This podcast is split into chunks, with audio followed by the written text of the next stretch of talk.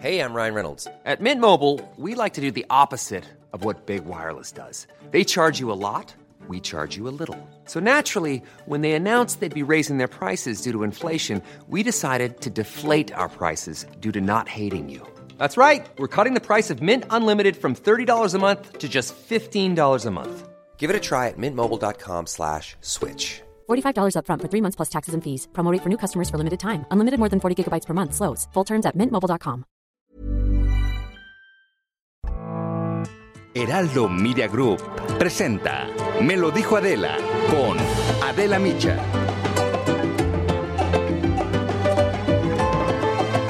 Ahora, aquí me gustaría aprovechar para hacer una especie de alerta, o por lo menos que quede registrado.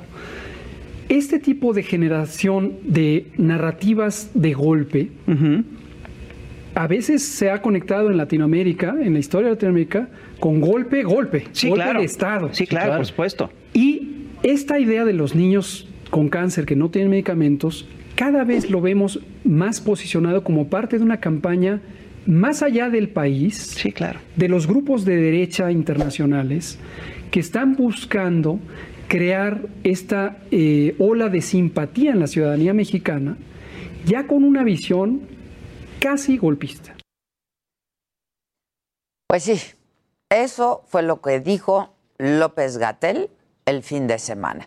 No solamente negó el problema del desabasto criminal de medicamentos para niños con cáncer que el gobierno del presidente López Obrador ha generado, sino que además pretendió de nuevo deslegitimar la lucha de los padres cuyos hijos están en peligro de vida y muerte por no contar con las medicinas para tratar su enfermedad.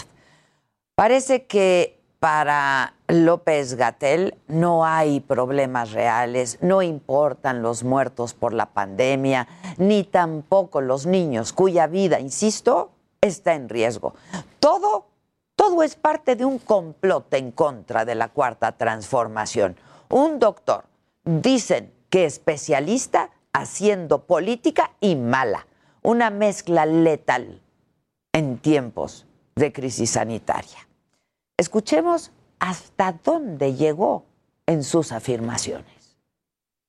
Y empiezan a surgir el cierre del aeropuerto de la Ciudad de México por las mismas 20 personas que dicen que sus niños tienen cáncer y que necesitan medicamentos y no los tienen. Y entonces se agarraron de bandera algo que es socialmente muy sensible, que es la niñez.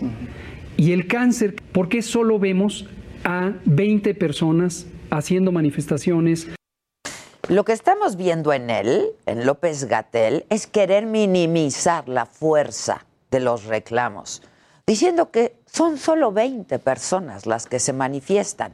Para empezar, eso es absolutamente falso. Incluso los propios médicos han denunciado la escasez de medicamentos. Y si fueran 20 personas, ¿acaso la vida de 20 niños, de un solo niño, no importa? El subsecretario también se atreve a afirmar que los niños con cáncer son una bandera política. Su trabajo debería ser precisamente el de asegurar el suministro de medicinas oncológicas para que el desabasto no pudiese ser utilizado, según él, como se hace, con fines políticos. Es evidente que ante una negligencia de este tamaño por parte del gobierno criminal, de nuevo, hacen reclamos políticos y está bien, porque hay vidas en juego. Y luego están las contradicciones. En esa entrevista, López-Gatell aseguró que sí hay medicamentos, que el desabasto es una mentira. Lo dijo así, vamos a escucharlo. Entonces, crearon esta fórmula de los niños con cáncer que no tienen medicamentos. Claro. Esta mentira de que no tienen, es una mentira, que son grupos fomentados, fabricados. Desconozco si están en una nómina o les dan otro tipo de prebendas. Los medicamentos posiblemente. O quizá los medicamentos, mismos que no han escaseado. Es criminal. Totalmente. Considero que es criminal y aun cuando no estuviera tipificado formalmente, es moralmente criminal. No, claro que es criminal lo que está haciendo López-Gatell. Y todos estaríamos de acuerdo con él en que si los medicamentos no faltaran, bueno, pues las manifestaciones, los reclamos y la difusión de ellos en los medios, lo que hemos hecho los medios de comunicación al respecto, pues sería moralmente criminal. El tema es que él mismo, vamos, el propio presidente, nada más, justo ayer reconocieron que sí hacen falta los medicamentos. Es una realidad. No hay complot. Vamos a escuchar parte de lo que dijeron el presidente ayer y López-Gatell. A los padres de los niños con cáncer, decirles que estamos haciendo todo, siempre, para que no les falten los medicamentos. Niños es doblemente doloroso o múltiplemente doloroso. Que esas mismas personas carezcan de medicamentos es también doloroso. Consideramos que los padres o madres o familiares de los niños con cáncer tienen una legítima razón para tener esas preocupaciones. Estamos trabajando incansablemente por conseguir los medicamentos. Y en unas cuantas horas cambiaron muchas cosas. Bueno, se reconoció ya de manera oficial que hay escasez, que faltan los medicamentos. El tema es que van casi 1000 días con escasez de medicinas. Lo mismo pasa con los antirretrovirales para las personas que viven con VIH o con la falta de insumos para tratar a pacientes con COVID-19. Hay hospitales que, vamos, no tienen ni paracetamol.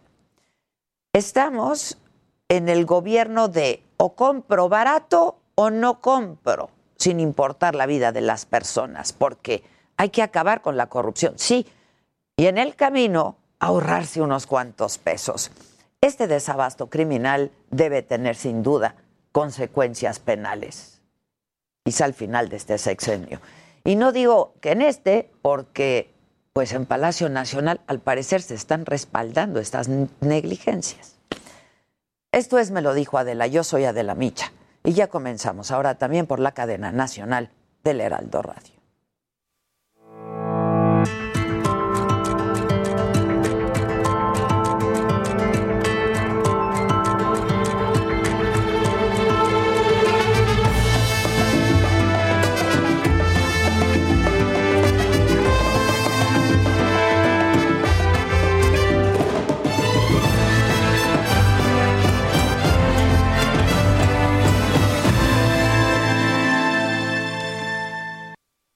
Bueno, y vamos justamente con Alan Rodríguez, porque padres de niños con cáncer ya están bloqueando el acceso a la Terminal 1 del aeropuerto de la Ciudad de México ante el desabasto de medicamentos. Alan, adelante.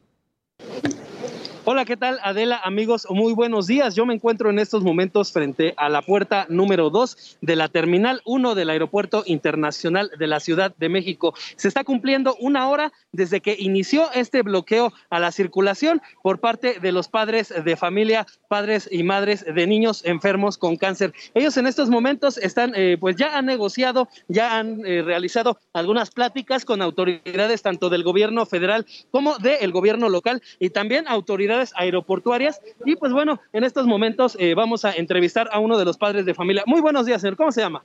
Yo me llamo Gabriel Álvarez. Gabriel, ¿por qué se está manifestando hoy?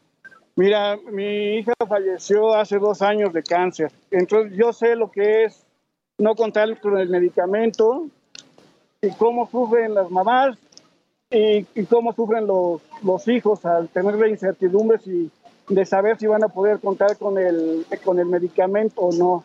Yo lo viví en carne propia, sé lo que es eso y por eso estoy aquí en apoyo a los papás y también soy parte de la Asociación de Padres de Familia con Niños Enfermos.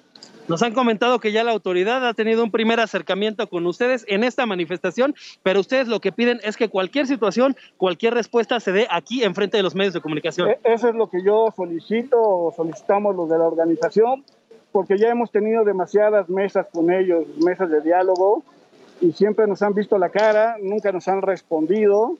Entonces el compromiso que lo hagan enfrente de los medios, para que quede la evidencia. Sería un compromiso de abasto de las medicinas. Sobre todo, eso es lo que buscamos, digo, básicamente, digo, no estaríamos aquí si no hubiera desabasto de medicinas. Muchas gracias. ¿Me recuerda su nombre? Gabriel Álvarez. Señor Gabriel, muchas gracias. Pues bueno, Adela, como podemos escuchar parte de la opinión de las personas que se están manifestando en este punto, pero también una parte muy importante es la molestia que tienen con el subsecretario de Salud, Hugo López-Gatell, debido a las últimas declaraciones que ha dado, y es que ellos le piden y le comentan que en el dado caso de que él llegara a tener un familiar con esta terrible enfermedad, pues su atención seguramente sería distinta. Por lo pronto, Adela, es el reporte que tenemos desde la Terminal 1 del Aeropuerto Internacional de la Ciudad de México. Ahí podemos observar también las camionetas de tránsito de la Secretaría de Seguridad Ciudadana, quienes están apoyando a la movilidad de todos los viajeros y usuarios del aeropuerto. Por lo pronto, el reporte que tenemos. Muchas gracias, Alan. Justo hoy en Palacio Nacional, en la mañanera, el presidente dijo que no había tafil en México, pero que había té de tila.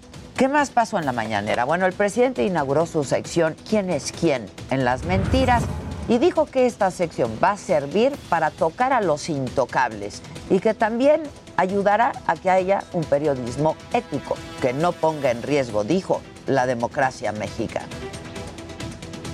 Nadie debe de sentirse ofendido por encima de el interés personal, por legítimo que sea. Siempre debe estar el interés general. Para exponer y para criticar a los medios y a periodistas, se designó a Ana Elizabeth García Vilchis como encargada del quién es quién en las mentiras. La primera supuesta nota falsa que se proyectó en la pantalla esta mañana de Palacio Nacional fue la de espionaje a periodistas, publicada la semana pasada, y dijo que con esa información intentan infantilizar a la ciudadanía. A este le pusimos nado sincronizado a las personas que vamos a mencionar en esta nota en especial. Estamos pensando en inscribirlas a las Olimpiadas en la categoría de nado sincronizado. Seguramente va a ser medalla de oro. Bueno, en otros temas, el presidente le mandó un mensaje a todos los habitantes de la Ciudad de México que votaron por el bloque opositor en las elecciones del 6 de junio pasado e insiste en que se utilizó la tragedia de la línea 12 para hacer una supuesta guerra sucia despiadada en contra de Morena. Pero estoy seguro de que van a pensarlo los que votaron por el bloque conservador. Y el presidente aprovechó la mañanera también para separar a su partido de la clase media a la que llama aspiracionista, porque asegura que Morena no es de ideales dictatoriales y tiranos, y mucho menos conservadores. Incluso volvió a decir que esa clase apoyó a Adolfo Hitler. Se demostró ahora con la pasada elección, y no estar aspirando a que todos piensen como nosotros. Eso es hasta indebido. Sobre la línea 12 del metro, el presidente agradeció a Carlos Slim por comprometerse a pagar toda la reconstrucción y rehabilitación del tramo que colapsó, en el que murieron 26 personas el pasado 3 de mayo. Agradecerle de que, independientemente si estuvo bien o estuvo mal construido el metro o el tramo que le correspondió a su empresa, y que además la autoridad judicial tiene que hacer la investigación, él vino ayer a expresarme que se va a hacer cargo de la reconstrucción. Desde Palacio Nacional, mi compañero Francisco Nieto. Paco, ¿cómo estás? Buen día. ¿Qué tal, Adela? Muy buenos días. Hoy fue una mañanera corta porque el presidente López Obrador salió de Palacio Nacional para dirigirse a Campo Marte, donde encabeza la conmemoración del segundo aniversario de la Guardia Nacional. Pero antes, Adela, el presidente comentó que la Guardia Nacional se está consolidando y celebró que a 2 años de la vida de esta institución pues ya tenga una importante aceptación por parte de la gente. Informó que la Guardia Nacional cuenta actualmente con 100,000 elementos y tiene un estado de fuerza 5 veces mayor a la que tuvo en su momento la Policía Federal. En ese sentido, aplaudió que las encuestas pues ya ocupe el 3er lugar y que tenga un 70% de aceptación por parte de la gente. Y también, Adela, como ya lo adelantaste, pidió que las empresas constructoras pidió a las empresas constructoras de la línea 12 del metro que sigan el ejemplo del empresario Carlos Slim y también rehabiliten la línea con sus propios recursos. Explicó que es necesario que pues también sigan el paso que está dando Carlos Slim de llevar a cabo esta remodelación por parte propia. Y bueno, también anunció que mañana no habrá conferencia de prensa porque a las 11 de la mañana dará un nuevo informe de gobierno a 3 años de su triunfo electoral. Pues esto es parte de lo que sucedió esta mañana en la mañanera de hoy, Adela. Muchas gracias, muchas gracias. Gracias. Y gracias también a ti, Luis Antonio Ramírez, director general del ISSSTE, nos acompaña hoy aquí en el estudio de Me lo dijo Adela. Muchas gracias. Adela, al contrario, muchas gracias por esta invitación. No, oye, comentábamos que al ISSSTE, el ISSSTE sí no le prestan mucha atención. Me dice, afortunadamente. Yo creo que son momentos en los cuales uno tiene que dedicarse y concentrarse en trabajar y tratar de protagonizar lo menos posible, porque las cosas no están como para estar ahorita. Pues sí, de rockstar, ¿no? Así es, de rockstar. Oye, Luis Antonio, a propósito del desabasto de medicamentos, ¿cómo está manejando el ISSSTE este tema? Mira, sin lugar a dudas, este ha sido uno de los desafíos más importantes que hemos tenido en esta administración, sobre todo por 2 cosas, Adela. La primera es porque desde un principio en el sector se buscó hacer una transición para encontrar un mecanismo de comprar medicamentos de manera más barata. Y la otra es que se nos cruzó la pandemia. Y la pandemia sí nos perjudicó para poder adquirir los medicamentos como pensábamos hacerlos en el extranjero. Los laboratorios dejaron de producir de manera importante y evidentemente muchas fronteras se vieron cerradas, muchos distribuidores o productores tuvieron que bajar su producción de medicamentos. Incluso nos encontramos ya con que hay algunos países como la India, con China, que han suspendido la producción de los mismos. Entonces sí ha sido un problema importante. En nuestro caso, en los 2 primeros años no tuvimos dificultades. Hoy sí los estamos teniendo, pero ya el presidente ha estado al pendiente y yo te puedo decir con toda claridad de que el tema ya lo estamos resolviendo. Hemos logrado ponernos de acuerdo con UNOPS. La UNOPS que fue inicialmente la responsable de hacer la compra total de medicamentos. En el camino la UNOPS no pudo y nos dividimos en la compra y nosotros ahora estamos comprando un porcentaje y la UNOPS la otra y vamos muy bien. Yo creo que en un mes tenemos... es lo que te iba a decir, es cuestión de cuánto tiempo, ¿no? Porque de verdad la gente está desesperada. Hay diferentes tipos de medicamentos. Sí, sí. Hay medicamentos que son mucho más fáciles de adquirir. Hay otros que tienen otro grado de complejidad porque hay ciertos insumos que también están escasos en el mundo para ciertos tratamientos. Yo te puedo ahorita decir que uno de los temas que está ya muy resuelto, que es un asunto nada más de días, es el tema precisamente de cáncer, donde se tuvo dificultades porque en otros países no se produjeron la cantidad que se quería. Pero yo estoy casi seguro que ese es un asunto nada más de días. Porque no ha habido medicamentos. Esa es la realidad, ¿no? Esto no es parte de un complot internacional. No, sin lugar a dudas ha habido dificultades. En el caso, nosotros en el instituto, te puedo decir que nosotros tenemos nuestra propia área de tratamiento de cáncer. Afortunadamente ha habido una comunicación muy fluida con los padres de familia. Pero nosotros también evidentemente estamos claros de que esto no satisface a nadie y estamos trabajando para ello.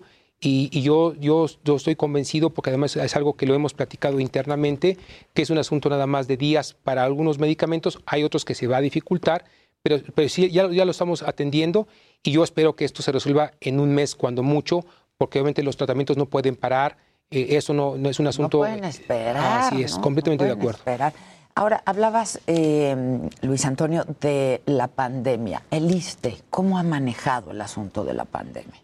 Mira, nosotros desde hace un año, cuando empezó formalmente ya la información de que la pandemia ya había llegado a México, hicimos inmediatamente la desconversión de hospitales, dejamos de hacer los tratamientos, dejamos de operar y todo se volvió COVID.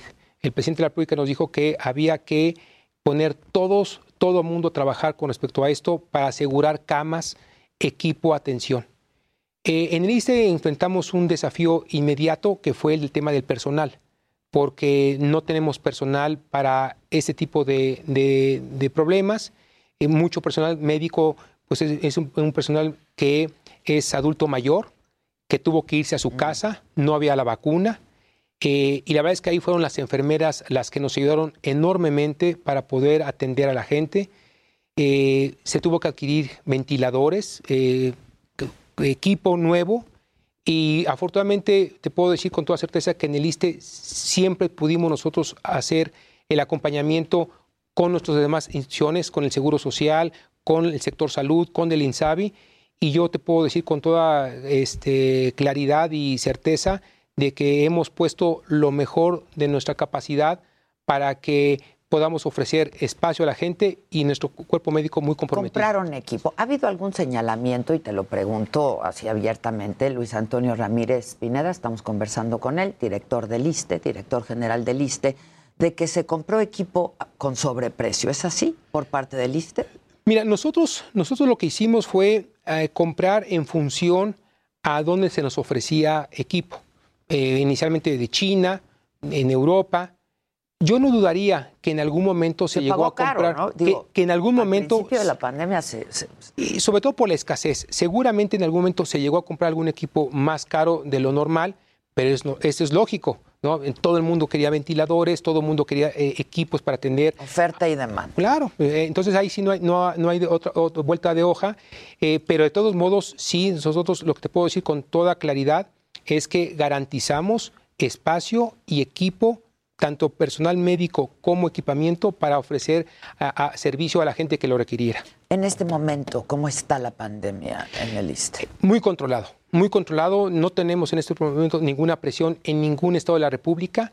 E incluso ya... ¿Ha habido un aumento? Sí, ha habido un aumento particularmente en Baja California Sur, en Los Cabos, y estamos en este momento trabajando para que el hospital amplíe su capacidad que tenemos en La Paz para ofrecer camas para aquellas personas que lo requieran en el caso de COVID. Entonces ya estamos trabajando en eso, tenemos instrucción del presidente de todos ponernos de acuerdo para ayudar a dar el servicio a la gente que lo requiera y estamos atentos por si se requiere en otro estado de la República, estamos monitoreando todos los días. Sí vemos con cierta inquietud un poco el caso de Quintana Roo, un poco el caso de Campeche, nada más que aquí vale la pena comentar que estos nuevos contagios son con gente joven, gente en los 18 y 39 años de edad, que afortunadamente, de acuerdo a las estadísticas, es la gente que más tiene capacidad de poder recuperarse y las vacunas nos han ayudado mucho porque tenemos menos contagiados de personas arriba de 60 años de edad, de 50 años de edad. Eso ha ayudado. La vacuna, sin lugar a dudas, ha sido un gran éxito para toda aquella persona que se lo ha puesto. Tengo un minutito y medio y dos preguntas. Sí. Desde el ISSSTE, ¿qué se puede hacer para fortalecer la seguridad social? Extraordinaria pregunta que requiere mucho tiempo. Lo que te puedo decir es que nosotros tenemos en el ISSSTE... Pero vuelves otro día. Encantado de la vida. No hasta que seas candidato. Encantado de la vida. ¿Vas a ser? No lo sé. Pero quieres ser gobernador de Oaxaca. Por supuesto que me gustaría participar, Adela. Lo que te puedo decir con toda certeza es que nosotros tenemos 21 prestaciones, tenemos garantizada la pensión de los 1.300.000 jubilados y pensionados, está garantizada en el presupuesto de egresos, seguirá garantizada, y los servicios de estancias infantiles, prestaciones sociales y culturales, los servicios de Fobiste, vivienda, créditos personales, lo seguiremos dando. Fortalecerlo significará invertir más en salud. Tenemos ahorita dinero, tenemos para este 2021 más de 7,000 millones de pesos que invertir en equipamiento y en mantenimiento y conservación.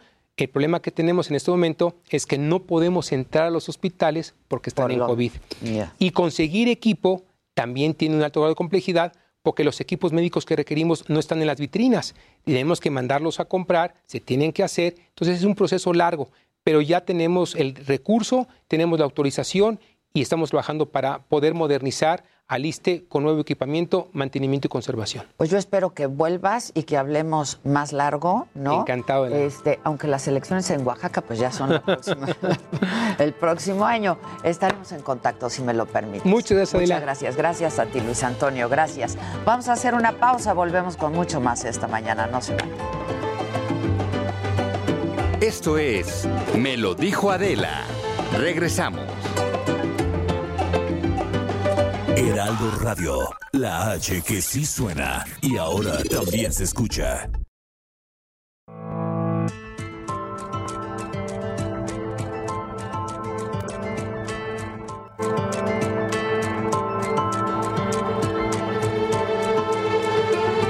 Continuamos en Me lo dijo Adela.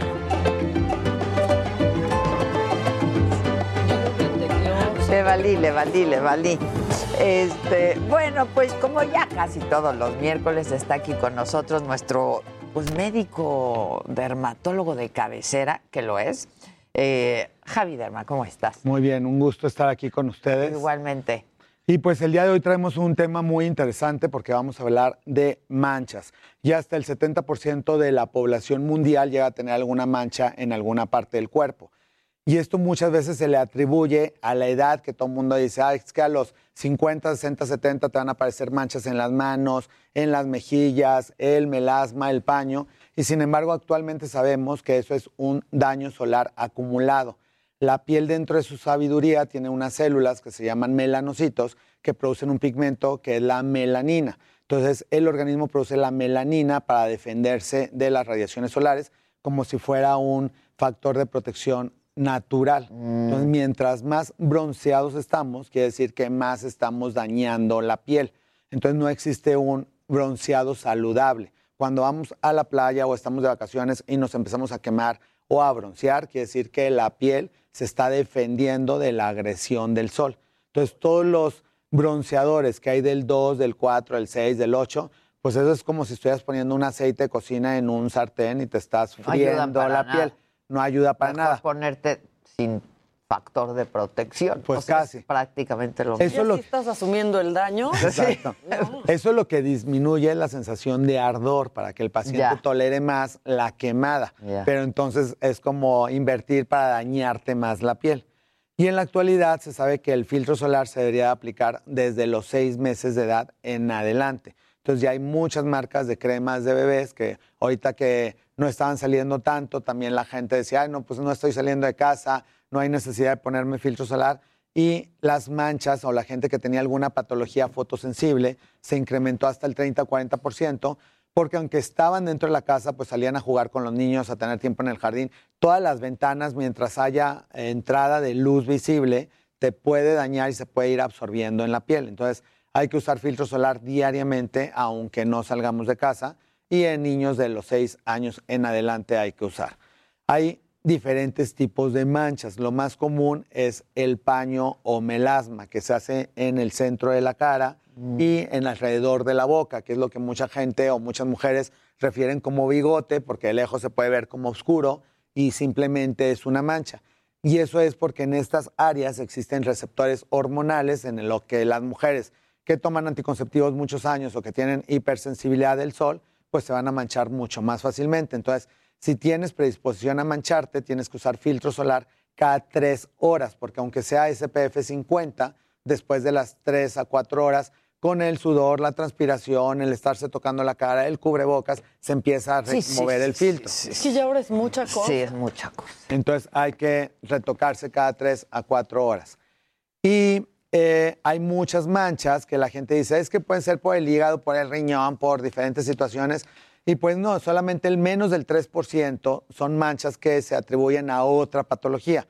Por eso el dermatólogo, antes de estudiar dermatología, hizo medicina interna para poder identificar que sí hay de repente algunas manchitas, por ejemplo, en el labio, y que pueden indicar que tengan algún trastorno o inclusive hasta un cáncer en el intestino. Entonces, cuando ya detectamos una mancha que es sospechosa, tomamos un estudio que se llama biopsia, que es quitar un pedacito de la piel, lo mandamos con el dermatopatólogo y hacemos una correlación entre la clínica y la patología para poder determinar exactamente el tipo de enfermedad. Pero el 97% es por el sol, entonces el principal tip para toda la gente que diario me escribe de cómo me puedo quitar las manchas es usar filtro solar, eso es como lo más importante, porque no tienen que ver con la edad, insisto, en la gente que antes le decían, ah, son las florecitas del panteón y cosas así de que ya está llegando tu fin, pues no puede ser. Y en la actualidad le aparecen a gente de los... nunca la había oído, sí, las florecitas, sí. Yo tengo aquí mis florecitas. Mi papá dice que ya es la antesala, así que ya era el aviso. Exacto, mucha pero gente la llama por manejar, así. ¿No? Pues por el sol pues que te da. Claro, porque... De hecho hay estudios donde la gente que trabaja en medios de transporte tiene mucho más daño en el lado donde está la ventana, inclusive tiene más arrugado ese lado, los poros más abiertos, las manchas las tiene ese lado de donde les dio el sol que del lado que no les dio tanto el sol. Entonces, sí hay que usar filtro solar en todo el cuerpo. En la actualidad también ya existe ropa con factor de protección solar. Ya casi todas las marcas deportivas tienen. Entonces, por eso es común ya que cuando uno va de vacaciones ve a niños con playeras nadando y todo, que esas playeras tienen factor de protección solar. Igual hay para deportistas adultos que si vas a estar mucho tiempo en el sol, pues te puedas poner ropa especial que tenga factor de protección solar. En el caso de mujeres que son muy hipersensibles a las hormonas, hay diferentes tipos de anticonceptivos que solo pueden checar con su ginecólogo de cuál les haga menos daño para que aparezcan manchas, e inclusive hay algunos anticonceptivos que promueven una mejoría en la calidad de la piel y que les regulan un poquito la grasa y el sudor y les previenen brotes de acné. Entonces, todo eso ya lo pueden ir checando con su ginecólogo de cuál es el tipo de hormona que les conviene más para estar regulando como método anticonceptivo. O sea, pero sí es las menos veces que algo interno causa esas manchas. Sí, menos del 3%. Menos el 97% es el sol. Es el sol. Ahora, la buena noticia también es que hay muchas herramientas en dermatología para poder quitar las manchas. A Maca ya se le quitó bastante. Ya, es que a mí sí me voy a la playa y si no me cuido, mi mejor guardiana del bigote es Adela. Es que le digo, ya tienes ponte, pero tienes bigote. Es mito, porque ya en cuanto una siente en la playa el bigote aperlado, que es un clásico, ¿no? El sudor del bigote. A mí me han dicho que eso mancha, ¿sí mancha? Sí, sí mancha. ¿Ves? Sí, hay que estárselo quitando y ya me pongo... ¿El sudor? Acá, sí. Es que el sudor te lava el filtro solar, entonces es como si te estuvieras empando... Claro, y la burbujita. Claro, entonces cuando sudan demasiado, porque el área del bigote tiene mayor cantidad de folículos que el resto de la cara. Entonces cuando empiezan a sudar en el bigote hay que secar el exceso de sudor y volverse a replicar el filtro solar. Ya. Y hay filtros solares inclusive hasta en polvo, en spray, en diferentes presentaciones para que se lo puedan estar reaplicando. Ahora, para quitar una mancha, aparte de aplicarse filtro solar, tienen que evitar la exposición. Entonces, eso es lo difícil porque hay gente que dice, no, yo quiero quitarme la mancha, pero no quiero dejar de ir a la playa, no voy a dejar de hacer tenis, no voy a dejar de correr al aire libre. Entonces, sí se puede seguir teniendo actividades al aire libre, pero tienen que modificar los horarios, hacerlo muy temprano o ya relativamente tarde, porque entre 11 de la tarde, 11 de la mañana y 4 de la tarde son las radiaciones más rudas, en las que por la posición del sol, obviamente esas radiaciones atraviesan mucho más y va a haber un daño solar acumulado. Y el siguiente paso de las manchas, que es lo que más nos preocupa a los dermatólogos, es el cáncer de piel, porque el cáncer de piel es el tercer lugar en las mujeres, solamente lo antecede el cáncer de mama y el cervicouterino, entonces el tercer lugar es mucho. Es cáncer. Y en hombres es el primer lugar. Y anteriormente también la mayoría de la gente que presentaba cáncer de piel era personas de 55 en adelante y actualmente estamos ya operando cáncer de piel en personas de 28 años en adelante porque desde la infancia tuvieron mucha exposición a las radiaciones. Y el sol en la actualidad es mucho más rudo que el que tomaron nuestros padres o nuestros abuelos, porque con la contaminación, la destrucción de la capa de ozono, atraviesan radiaciones ultravioletas, infrarrojas y visibles que anteriormente no atravesaban. Entonces, ya es como parte de nuestra vida cotidiana, así como lavarte los dientes, peinarte, pues ponerte tu crema con filtro solar. Ahora, ¿cómo se puede notar cuando una mancha es por sol? Digo, ustedes los médicos clínicamente... a veces ni necesitan mandar a hacer una biopsia, ¿no? Porque te das cuenta inmediatamente. Pero uno, ¿cómo puede darse cuenta si puede haber algún problema en una mancha? Pues ya generalmente cuando una mancha tiene un problema es que dentro de la mancha se hace como una pequeña herida en el interior y que muchas veces no da comezón, no sangra, no da ninguna sintomatología, pero ya cuando hay como una costrita o dicen es que traigo un grano, pero el grano me duró un año, pues ya no es un grano, un granito se quita a los 3-4 días. y se ven como una pequeña cosita o se siente rasposo. De hecho, una piel debe estar completamente lisa. Si una persona se pasa la mano y se sienten como áreas ásperas o raspositas o como si estuvieran descamando, que hay gente que lo asocia, tengo un círculo de mucha resequedad. Esa resequedad puede ser ya una alteración de la piel que se llama queratosis actínica y que es el 10% de esas áreas se pueden hacer cáncer de piel. Entonces ya hay cremas oncológicas inteligentes, inclusive, que se pueden aplicar en toda la cara y que únicamente van a quemar en donde ya hay un daño celular. Entonces, hay muchos tratamientos oncológicos untados en derma que a las personas que tienen un fotodaño acumulado, ya con cremas podemos ir quitando todas esas células para ir evitando cáncer de piel y evitar operaciones en el futuro. O sea, lo previene. Ya se puede prevenir. Ahora, yo te comentaba en el corte que tengo, pues la que ya conoces, una Exacto. mancha que se ha hecho un poco más grande, que es por el sol, definitivamente Exacto. es por el sol. ¿Se puede quitar? Se puede quitar, esa mancha se llama lentigo solar, que mucha gente la asocia como a pecas, que sí son como si fueran una peca, pero ya van creciendo y no son como las típicas pecas de la infancia, sino que ya son manchas en forma circular Ajá. y estos circulitos pues van creciendo, entonces se pueden quemar con nitrógeno líquido, con láser, con diferentes herramientas en el consultorio que se hace una cosa, se escapela y se cae la mancha.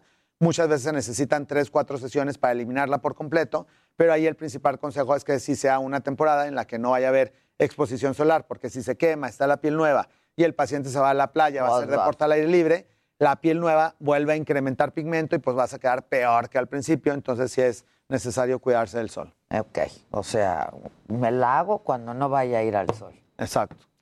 Ahorita, cuando no salga a su terraza. Exacto. Bueno, ahorita en temporada de lluvia es buena época. Esta es buena época. Exacto, que se la... Voy a hacer así, todo el mundo va a salir. ¿No? La semana que entra quemamos esa mancha. Exacto, quemamos esa mancha. Se vaya. Oye, muchísimas preguntas de la gente. ¿Tú tienes por ahí? Muchas. ¿Podrías recomendar alguna marca de filtro para niños? Todas las marcas de adultos, Mustela, La Roche-Posay, Eucerin, La Roche-Posay, SkinCeuticals, Skin Pharma, que encuentran en la actualidad en cualquier farmacia, tienen la versión de niños y de adultos. La diferencia principal es que los bebés de los 6 meses en adelante no pueden tener absorción de sustancias químicas en las que todavía no están acostumbradas a piel para que no vayan a tener una dermatitis de contacto. Entonces, generalmente son pantallas minerales. Y la mayoría de los filtros en el adulto ya tienen una combinación de minerales y químicos que hacen que se repela la luz. Entonces, sí es conveniente utilizar una versión de filtro solar. En farmacias hay muchísimas y hay de muchos presupuestos para que en lugar de la crema que le ponen inerte día con día, ya sea una crema con filtro solar. Y aquí alguien con mi mismo problema dice, le pueden preguntar a Javi, ¿qué pomada me recomienda para las manchas del bigote, por favor? Y del pómulo, aquí también me están preguntando. Ahí, bueno, lo principal es que no les dé el sol, porque cualquier tratamiento despigmentante, si les da el sol, se van a manchar más. Pero en la noche pueden utilizar una crema con hidroquinona al 2%, con ácido tranexámico o con ácido retinoico, y esas sustancias les van a ir removiendo el pigmento. Si son manchas que ya hay gente que dice, es que ya me he aplicado despigmentantes, 5 años y no se me quita la mancha, pues entonces ya acudí al consultorio para con una tecnología quemarla, quitarla y a partir de ahí ya poner tratamientos que te ayuden a mantener tu tono uniforme. Dice. Este no es del tema, pero Jonathan Escalante dice, por favor, estoy desesperado con mis queloides en el pecho y la espalda.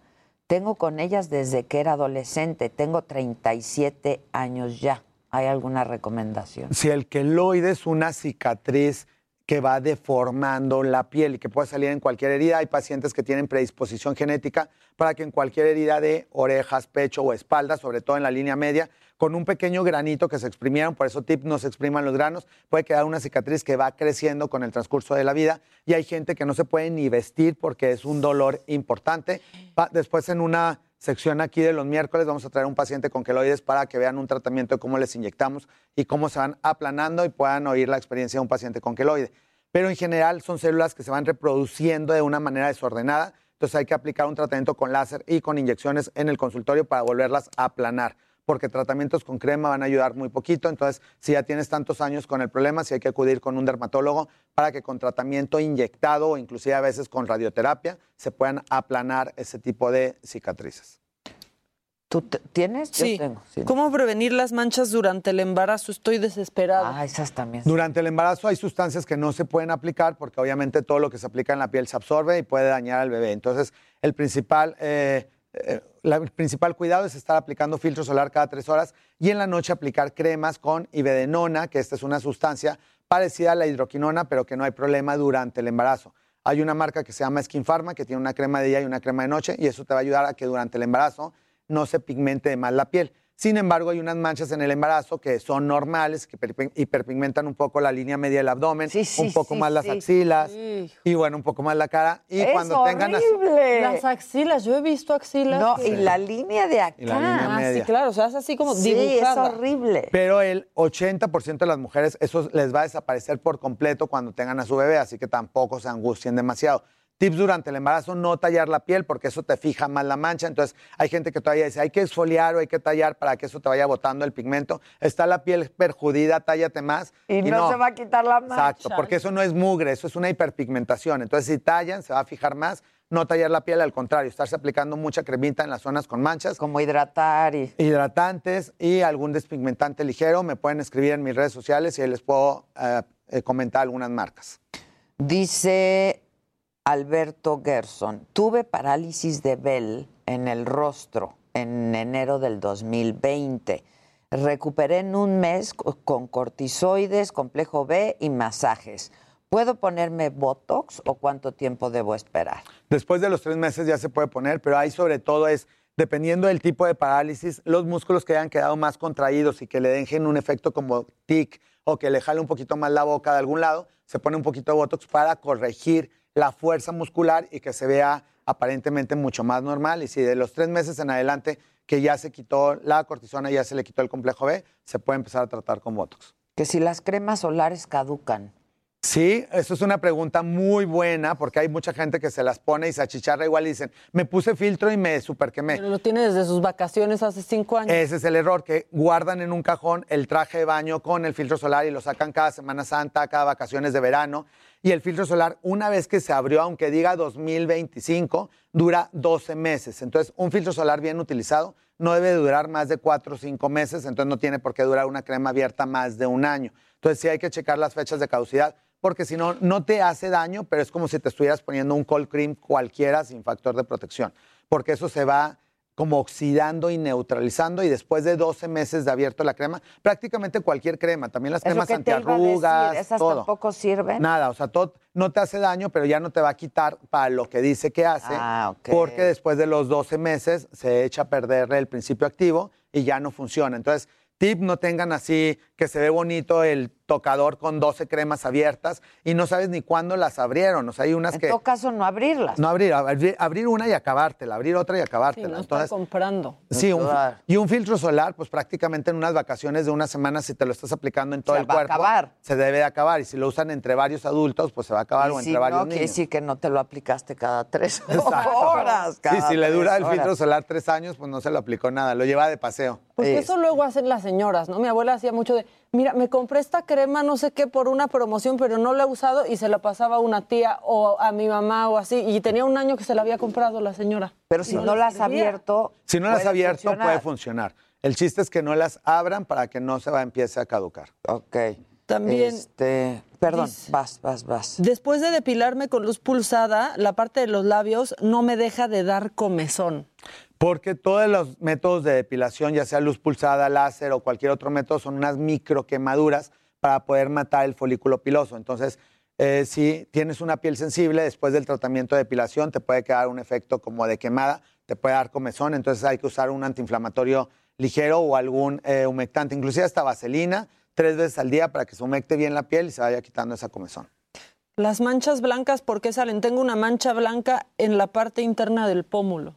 Hay varios tipos de manchas blancas. Las más que les preocupan a los pacientes son las de vitiligo, porque esa es al revés. Así como hay una sobrepigmentación en las manchas oscuras, hay una hipopigmentación que tiene que ver el estado inmunológico, el estrés y el estado metabólico en general. Entonces hay que diferenciar entre si es una mancha de vitiligo, vas a necesitar ciertos tratamientos, que es la que se pone blanca, blanca de blanco de papel. Y hay otras que se decoloran y que esas son por el sol, que antes en algunas ciudades les llamaban como giotes y que les salen mucho a los niños. ¡Ah, giote! ¡Claro! Y luego les dicen, es que tienen parásitos en los intestinos o que son de 1000, o tienes hongos o tienes 1000 cosas, y no, esa es pura exposición solar. en pacientes morenitos que se les decoloran circulitos en la piel y pueden salir en mejillas, brazos, en cualquier parte, y eso con filtro solar se les corrige. Así que no hay que estar aplicando antimicóticos ni estar desparasitando a los niños si no es necesario. No es un hongo. No es un hongo, mejor aplicarles filtro solar. Dice Jonathan Escalante otra vez que él se ofrece como paciente para demostrar el tratamiento de queloides. ¿Es caro? Pues, digo, todos los tratamientos ya no son tan caros como hace años, pero como son muchas sesiones, pues sí es una inversión. Pero que me escriba a mi Instagram personal y con todo gusto iniciamos el tratamiento y pues ahí lo podemos escoger para que venga y nos platique un poquito de su experiencia. Y vamos viendo el avance, y vamos, ¿no?, viendo la evolución. Ándale, ya estás, Jonathan. Aquí... Adela dijo, entonces vamos. Exacto, ya lo dijo Adela. Lo dijo Adela. Me lo dijo Adela. Oye, servicio a la comunidad, me lo dijo Adela. Vamos a tratar de los queloides a Jonathan. Eso. Oye, Javi, que si las cremas se pueden quedar en el refri, que vivo en una zona con más de 45 grados. Pues sí, porque sí se empiezan a descomponer. Inclusive hay algunas cremas que se pueden sobreinfectar por hongos. De hecho, ya hay como refris chiquitos que para las cremas en personas que viven en lugares con mucho calor. En ciudades como la Ciudad de México, que casi todo el año está relativamente fresco, con que no haya un lugar de sol directo, pueden estar las cremas en cualquier tocador. Pero si sí viven en una playa o en un lugar con mucho calor, si las guardan en el refri, les va a durar mucho más la crema. Ok. ¿Qué tipo de depilación recomiendas a propósito de las axilas? Pues la más duradera es la depilación con láser. Hay dos muy útiles, diodo y alexandrita. Cualquiera de esos dos tienen muchos estudios en el que es prácticamente permanente. Porque el problema con la depilación con luz pulsada es que con algún estímulo hormonal, un embarazo, algunas pastillas anticonceptivas, puede estimularse a que salga el vello otra vez, porque nada más quedó miniaturizado, pero no quedó destruido. Ah, okay. Entonces lo ideal es con láser. Oye, ¿y por qué se manchan las axilas? Porque en las axilas, el pigmento, el pelo tiene un reservorio de pigmento más que en cualquier otra parte del cuerpo. Por eso también las personas que llegan a tener vitiligo, si les llega a dar en axilas o en áreas de donde hay pelo, va a ser muy beneficioso como para los médicos porque el tratamiento va a ser mucho más fácil, porque estimulamos la melanina del pelo y se vuelve a producir el pigmento. Pero al revés también. Entonces, en pacientes que tallan la piel, que se están rasurando y que tienen una piel sensible. O depilar con cera. O depilar con cera. Cada vez que se lastima la piel como mecanismo de defensa, se defiende produciendo pigmento. Y el error de la gente, o que muchas veces nos hacían creer, que si te tallabas se iba a quitar ese pigmento porque estaba perjudicada la piel. Al contrario, van a producir más pigmento. Entonces hay gente que realmente se les empieza a poner negra, como la camisa, como la conciencia, en la axila. ¿Todos? Entonces hay que no tallar la piel, consentirla, ponerse crema despigmentante en la noche y buscar un método de depilación definitiva para que no se estén lastimando las células. Aquí está una buena. Dicen, soy güero y no me sirve la depilación láser. Ah, esa es una pregunta muy buena. Porque el láser destruye la melanina del pelo. Entonces, el paciente ideal es un paciente blanco con el pelo oscuro, porque ese se le va a quitar para toda la vida. Y el paciente blanco con pelo medio pelirrojito o güerito no lo identifica el láser y ese pelo no se le va a destruir nunca. Entonces, pues sí, ya no vale la pena que invierta en tantas depilaciones láser porque no se le va a caer. Tómenla, güerito. Y por eso también a la gente que se quiere depilar ciertas áreas, cuando ya se convierte en cana, tampoco ya se va a depilar nunca ese pelo. O sea, el pelo no tiene pigmento, ya el láser no lo identifica. ¿Qué cómo eliminar los granos del cuero cabelludo? ¿Es grasa? Pues sí tiene que ver con grasa. El 30% de los pacientes que tienen foliculitis en la piel cabelluda, que es como una variante de acné, pero en la cabeza y es muy común en la parte de atrás. Y en la parte de atrás empiezan a hacer cicatrices y les empieza a quedar inclusive un área medio calva que se llama foliculitis decalvante por tantas veces que le sale ahí la inflamación del grano, entonces mata el folículo y no vuelve a salir el cabello. Entonces ahí sí es conveniente acudir a consulta porque hay tipos de foliculitis por hongos o por bacterias, entonces dependiendo del tipo de grano que produce el paciente es el tipo de medicamento que se les tiene que dar para que se controle. Esta está buena porque dice Lucía Sánchez, tengo una mancha en la cara desde hace mucho, pero apenas en esta semana, dentro de la mancha, que es justo lo que decía Javier, me salieron como granitos y me da comezón. ¿Me tengo que revisar? Sí, lo ideal es que se revise porque si es una mancha normal, hay que aprender a escuchar a la piel, que la gente que dice, tengo una mancha que normalmente no me daba ninguna molestia y me empezó a dar lata, es que o tiene una sobreinfección, que puede inclusive tener como un fuego arriba de la mancha y salen estas como vesiculitas, como granitos, y que hay que dar un medicamento antiviral para que se le quite, o puede estar cambiando por el mismo daño solar a otro tipo de lesión. Entonces sí es conveniente que se revise.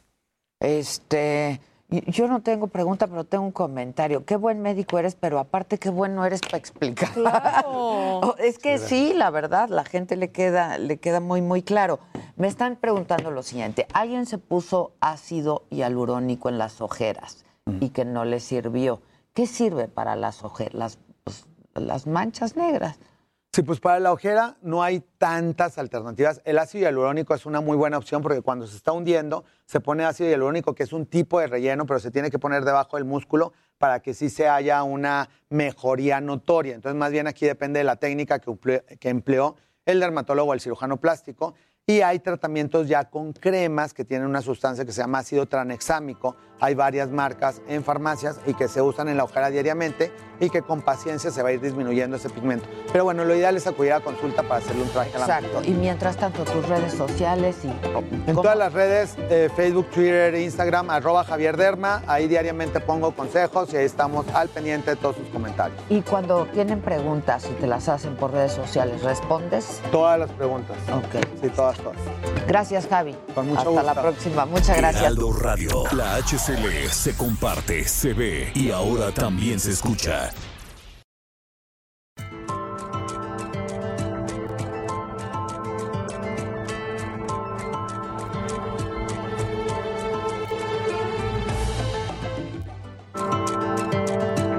Continuamos en Me lo dijo Adela.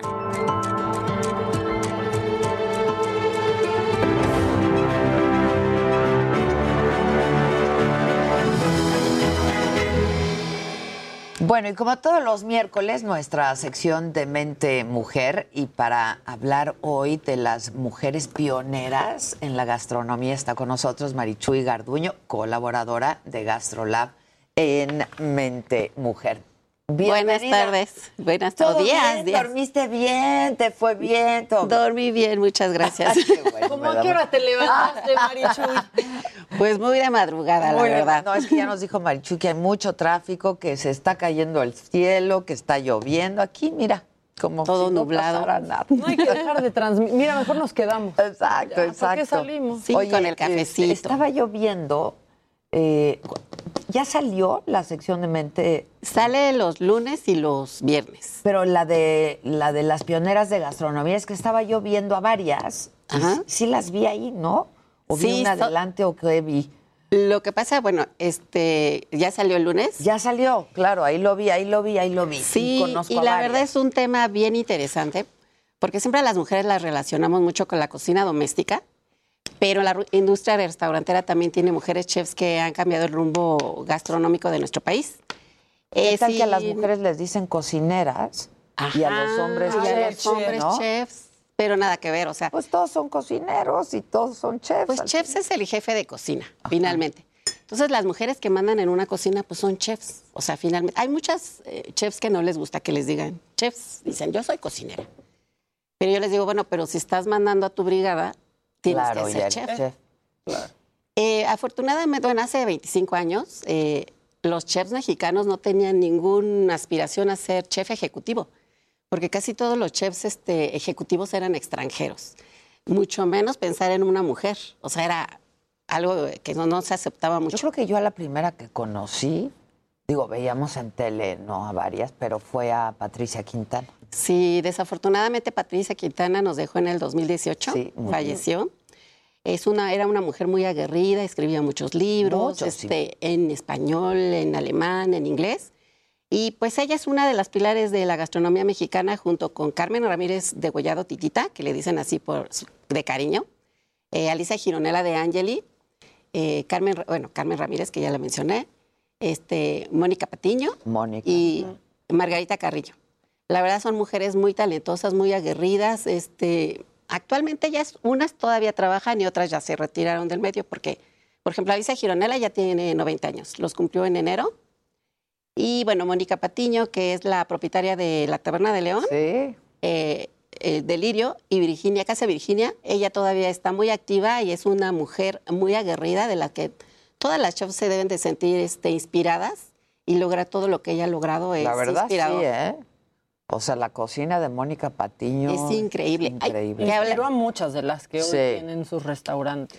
Y bueno, Carmen Ramírez de Degollado, que quedó viuda con 5 hijos, se dedicó al restaurante junto con sus hijos, o sea, los educó. Ahorita todos son profesionistas, son chefs, y es algo que de veras debemos de aquilatar. ¿Con qué restaurante empezó ella? En Cuitláhuac, con el Bajío, y ahorita ya tiene 19 sucursales en la Ciudad de México.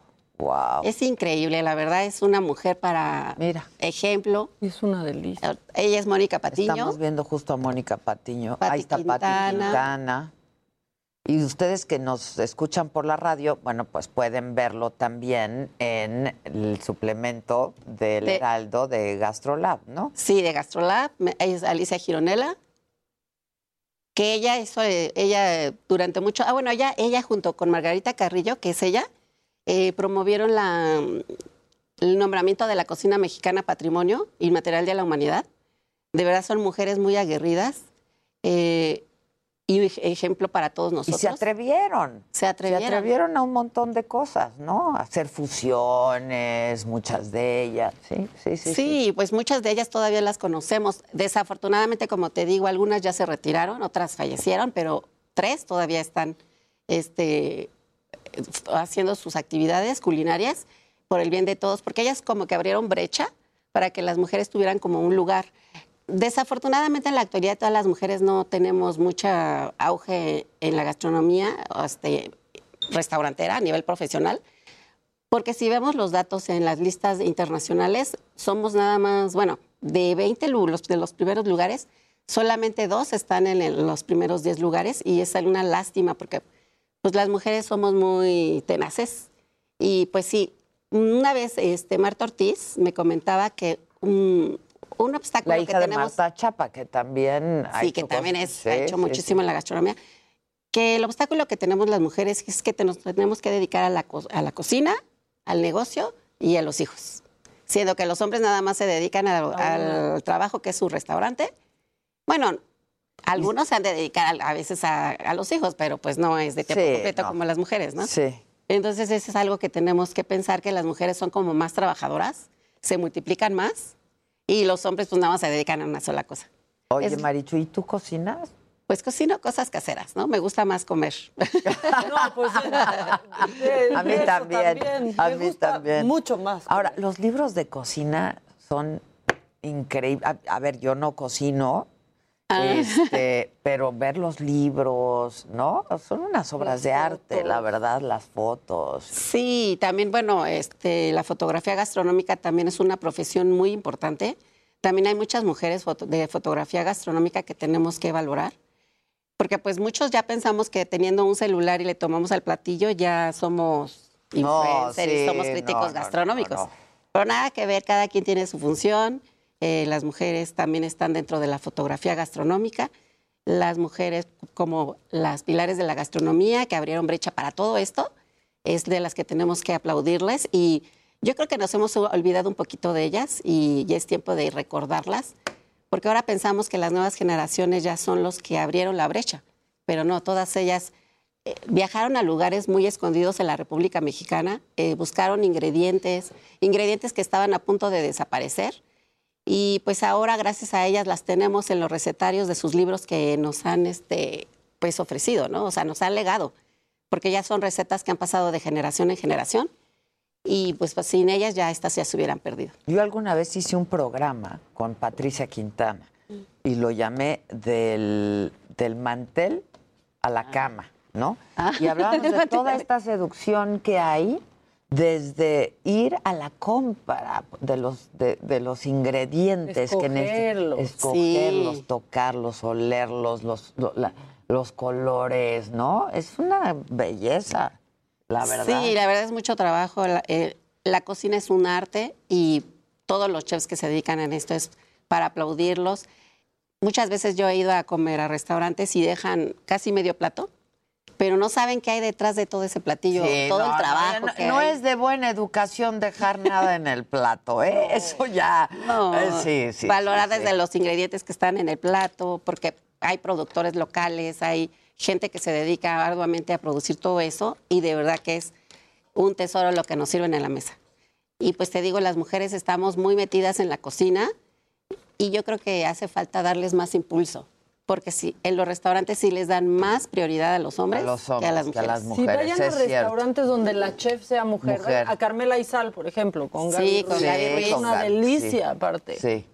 Sí, yo creo que sí deberíamos de hacer eso y apoyar más a nuestras mujeres mexicanas. Marichuy, muchas gracias. ¿Dónde pueden, quienes nos ven y quienes nos escuchan por la radio, dónde pueden ver y consultar este suplemento ahora de Mente Mujer? Este suplemento sale los lunes y los viernes dentro del diario El Heraldo de México, y los invito porque hay temas muy interesantes relacionados con la mujer que bien vale la pena leer.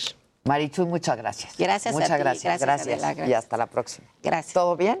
Todo bien. Todo bien. Eso hubieras dormido.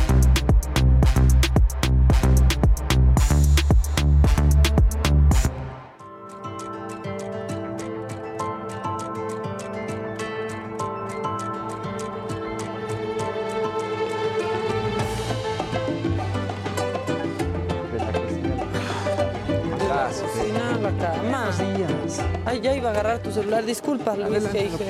Sí, fue un gran programa ese, o sea, delicioso en todos los sentidos, la verdad. De principio a fin. Exacto. Oigan, a propósito de, para quienes nos escuchan en la radio, está la mesa puesta y servida. Ya estamos todos aquí compartiendo la mesa, el Jimmy, Dani, Maca y el Luis G.I.G. y una servidora. ¿Qué nos traen? A ti, a ver, cuenta, porque te dejamos a la mitad, ¿verdad? Bueno, coitus interruptus. Ese sí no llegó a la cama. Rápidamente, o sea, al final lo que se comenta con respecto a HBO Max, sí, varios problemas, pero que al final van a estar resueltos conforme llegue la aplicación. El golpe fuerte es con el contenido. Vienen cosas bien importantes por la parte de Warner, de DC, sobre todo el potencial y músculo que tiene HBO al crear series y películas. Es impresionante, y creo que donde sí van a cambiar el ecosistema es con todo lo que tiene que ver con las pantallas, con respecto a que si sale una película, por ejemplo, Space Jam 2, la cual Jimmy ya nos ha comentado, saldrá 35 días después en la plataforma, y también con todo el tema de fútbol, con la UEFA, Champions. La Champions, ajá, que realmente van a cambiar el ecosistema. Así que ahora sí, esperemos que aguante, ¿no? Porque en su momento Fox Sports, que ya hoy tampoco existe, compró la Champions y luego dijo, ay, está muy fuerte, y entonces dividió la transmisión, los derechos de transmisión los compartió con ESPN. Ahora veremos si pero HBO puede. Digamos, tienes detrás aquí a un conglomerado de empresas que sí realmente va a estar bien interesante. Bueno, pero lo que sí es un hecho es que al final llegan con un golpe bajo, porque no llegan con un servicio que pueda ser, no es que sea 100% funcional, pero hubiera sido mejor que llegara perfecto. No fue así, se irá regularizando, pero por lo pronto la parte importante será el contenido. Sí, muchos se quejaban ayer. Muchísimos, ¿no? Sí. O sea, ese fue el trend, porque justo las quejas de que la gente no podía, y también se habla de la gente que ya estaba suscrita. Ah, ok. O sea, también es importante mencionarlo, es decir, que quizá no los tomábamos mucho en cuenta, pero aquí nos dimos cuenta, perdón, la repetición de palabras, pero que había mucha gente ya dentro de esta plataforma. Sí, que pagaron la anualidad, ¿no? Y... Exacto. ¿Dónde queda mi usuario? ¿Dónde quedo yo? Ontoy. Eran series de gran calidad, ¿no? O sea, la última miniserie que a mí me encantó de ellos fue la de Chernobyl, que estuvo espectacular. Patria, viene, por ejemplo, una selección de películas y series españolas buenísima, entonces creo que va a estar bastante interesante. Succession va a estar ahí, ¿no? Exactamente, claro. Es buenísima Succession. Hay una serie de la actriz, olvidé su nombre, que estuvo en The Big Bang Theory, que es de una sobrecarga. Kelly Cuoco, que creo que también se habla muy bien de la serie. Exactamente. ¿No?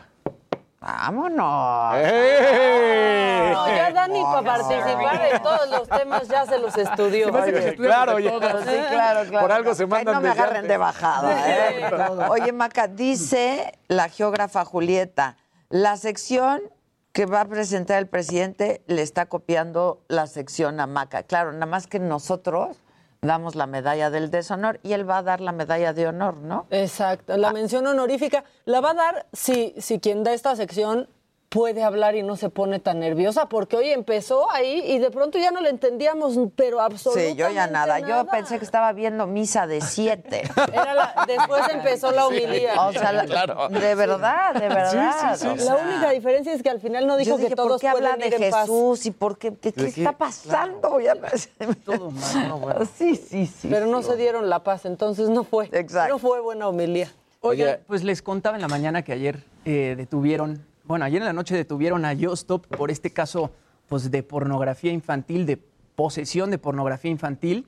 A ella la detienen ayer en su casa en la alcaldía Benito Juárez. Y bueno, pues es un caso muy sonado, es un caso que lleva sonando desde 2018. Este caso, pues, a una chica que se llama Ainara, justamente en marzo de 2018, pues ella fue a una fiesta en la que consumieron bebidas alcohólicas y al final, pues, se terminó esparciendo un video en el que 4 tipos...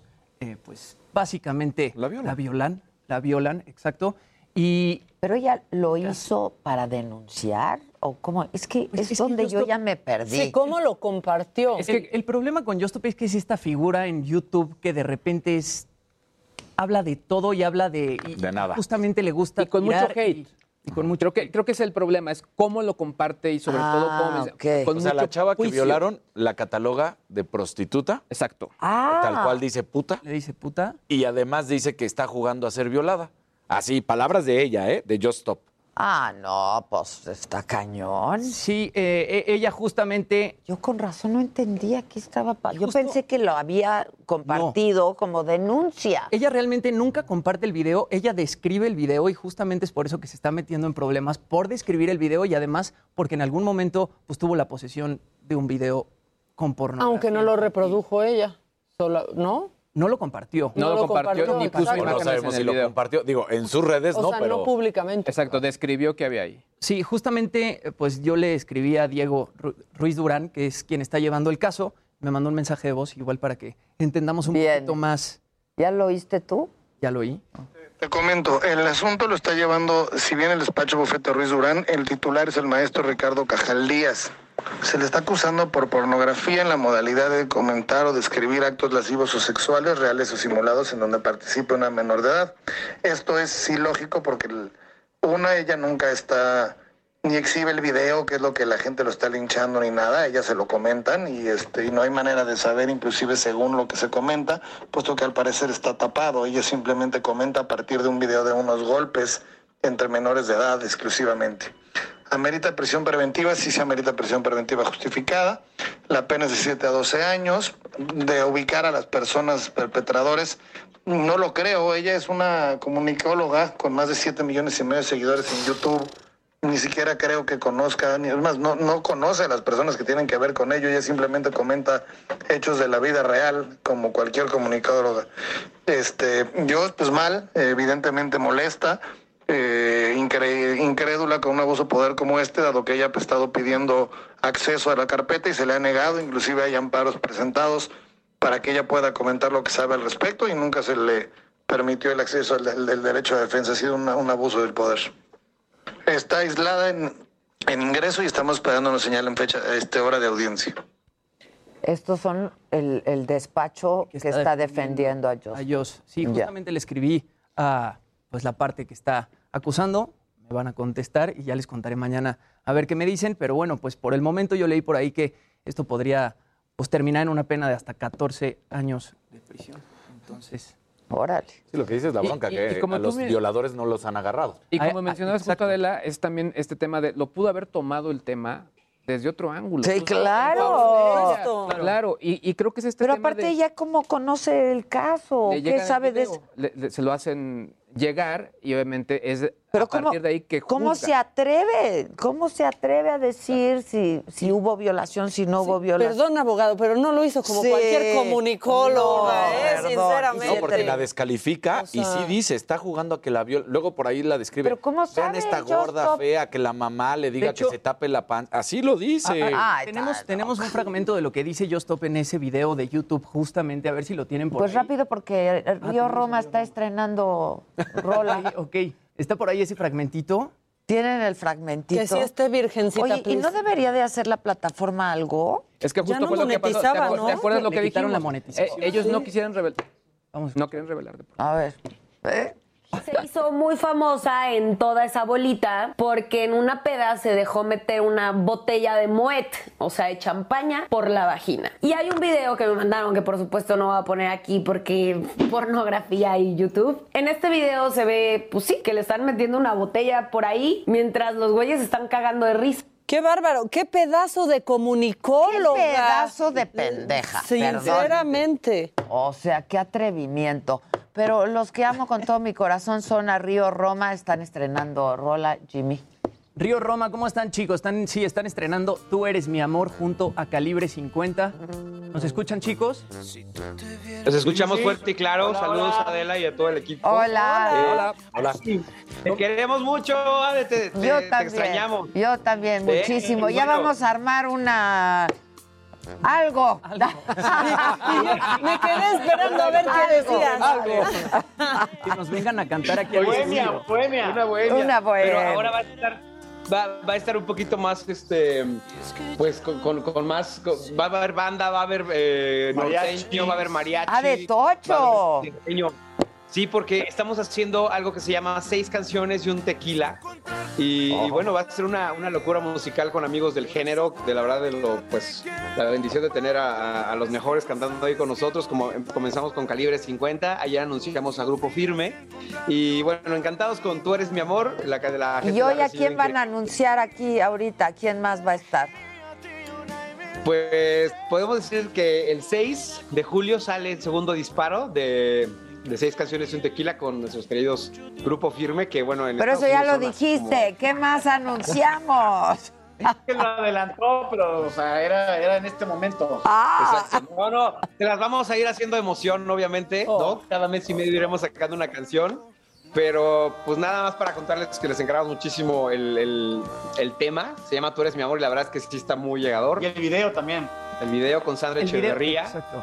Sí, el video con Sandra Echeverría. ¿Cómo estuvo esa colaboración? Yo sé que son amigos desde hace tiempo, pero nunca habían hecho nada con Sandra, ¿verdad? Así es, o sea, híjole, de hace muchísimo tiempo yo andaba con una amiga suya y desde ahí nos conocemos, hemos compuesto mucho tiempo. Y esta vez estaba haciendo una canción para su disco porque ella también está lanzando disco nuevo y ahí fue cuando le dije, oye Sandra, a ver, escúchate esta canción, te gustaría hacer, sería un placer que fueras, un honor que fueras la protagonista y se rifó, la verdad que 2 días de grabación, así de 5 a 5 de la mañana y encantados. También sale ella en el video pop. Estén muy pendientes. También Calibre 50 grabó con nosotros la versión pop y la verdad está increíble también. O sea, muy contentos con cómo está abrazando la gente esta canción. Vamos por 25 millones en Facebook y por 7 millones en YouTube. Y bueno, pues, me encanta con todo esto. Oye, y están celebrando sus primeros 10 años de vida Río Roma, ¿no? Yes. 10 años, justamente, querida, y esta es parte de la celebración. Ya traíamos esas ganas de hacer algo con el regional mexicano, venimos preparando el disco de mariachi también, y pues es parte de nosotros, es parte de nuestra vena. La hemos pasado contigo ahí en Bohemia con Horacio Palencia también. Sí, bueno, claro, ese estuvo buenaza. Y digo, nunca vamos a dejar de ser balada romántica porque lo amamos y la gente nos ubica perfecto.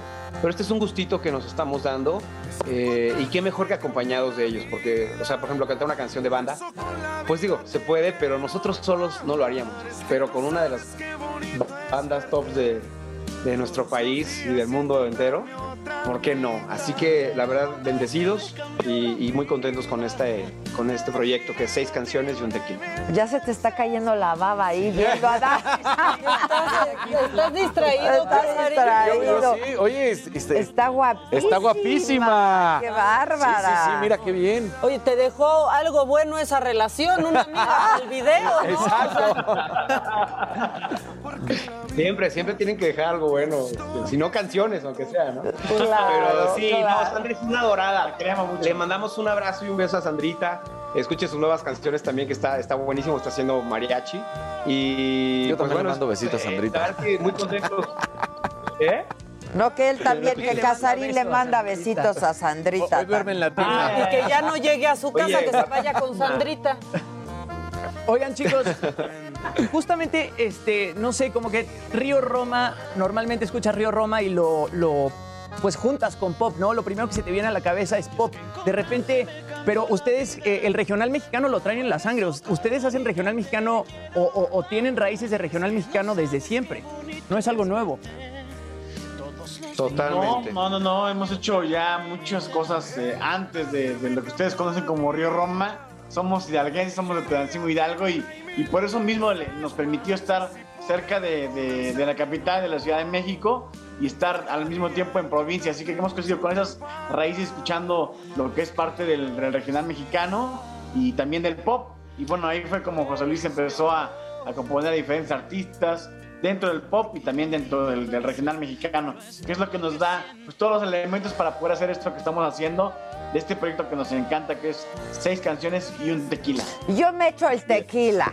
Yo también. Ustedes no. Ustedes las 6 canciones. Pero una canción tequila. Y 6 tequilas, ¿no? Exacto. Digo. Exacto. Oigan, y van a estar participando con Grupo Firme porque tienen una gira importante en Estados Unidos. ¿Van a hacer por ahí alguna aparición? En eso estamos, sí, la verdad que están de gira impresionante. Grupo Firme, bueno, yo los conocí que hace 8 meses, justo lo que decía Raúl, por la composición, y chequenlos porque está muy cañón lo que está pasando. Lo vamos a hacer. Es que nos van a cortar. ¿Los vemos pronto por aquí? Nada. Sí. No, los vemos y aquí nos echamos un tequila. ¿Le están componiendo algo a mi potrillo o cómo está la cosa? Claro. Bueno, tienen ya que venir pronto. Ya estás. Los quiero mucho. Felicidades. Yo mucho. Heraldo Radio, la HCL se comparte, se ve y ahora también se escucha.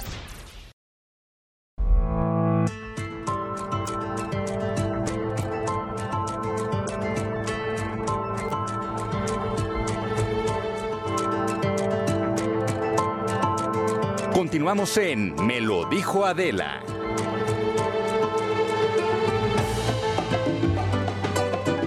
Ya estamos de regreso, esto es Me lo dijo Adela y estamos aquí en la mesa de la rapiña. En la mesa de la rapiña, porque ¿quién se quedó con Voy a cosas? Decir una... No, yo hace rato claro no me quedé que con nada, sí. Pero Araceli Díaz le mando un beso porque manda a saludar a esa Gadicto. Y entonces que nos está saludando y que ya van varias veces y que no pelo. No es que no pele, no me había tocado, pero ya me tocó. No pela, es que tiene tantos fans. Ay, no. La verdad es que estaba contestando mensajes de su esposa que le dijo, sí, Sandra Echeverría. Exacto. Exactamente. Uno por querer convivir y tómala por andar de chistosito. Le mandó la foto de la maleta. La gente dice en WhatsApp, Luisito, no me deja descargar la app de HBO en mi tele. O sea, sí está siendo un desastre. ¿En qué? Depende del sistema operativo, porque, por ejemplo, en algunas marcas, sobre todo las coreanas, las últimas versiones no hubo ningún problema. Digo, yo estuve haciendo pruebas y no hubo ningún problema, pero sí hablaban de las generaciones más anteriores. Puede haber algún tema. Lo que la misma aplicación recomendaba es incluso que a través de la función Chromecast, es decir, donde aparece el botoncito como con un icono de pantalla, tú lo presionabas y podrías compartirlo ahí quizá a otros televisores sin necesidad de descargar en la tele. Ok. Oigan, pues Serena Williams se retiró de Wimbledon. Ese mal paso. A Wimbledon, sí, un mal paso, ¿no? Sí, fue un mal paso tal cual. Estaba jugando bien. Se esperaba que además iba a ser uno de los torneos récords porque iba a llegar a los 24 Grand Slams. Da un mal paso y queda fuera. Entonces, pues adiós a Serena Williams. Pero también para alegrar el día de Serena Williams traíamos un video de cómo le está enseñando a su hija a jugar tenis. A ver. Pero pues platícalo. ¿Verdad que sí? Sí. Ya lo van a poner, pero cuéntanoslo para radio. O sea, le está poniendo ejercicios de cómo le debe de pegar a la pelota. Está sobre tierra, además, que es una de las superficies favoritas de Serena Williams. Como se dice, tierra batida. Arcilla, hombre. Entonces, le está poniendo los ejemplos de cómo tiene que ir avanzando y además le dice que cada pelota es como si fuera una galleta o como si fuera una manzana y se tiene que acercar y pegarle. Entonces, pues es muy divertido porque su hija tiene 3 años, Olympia. Todo el mundo la conoce como Olympia. Se llama Alexis Olympia Ohania Jr. Entonces, ahí está. Entonces, le dice, lo primero que tienes que hacer, el swing, girar. ¿No? Lo primero que tienes que hacer es girar.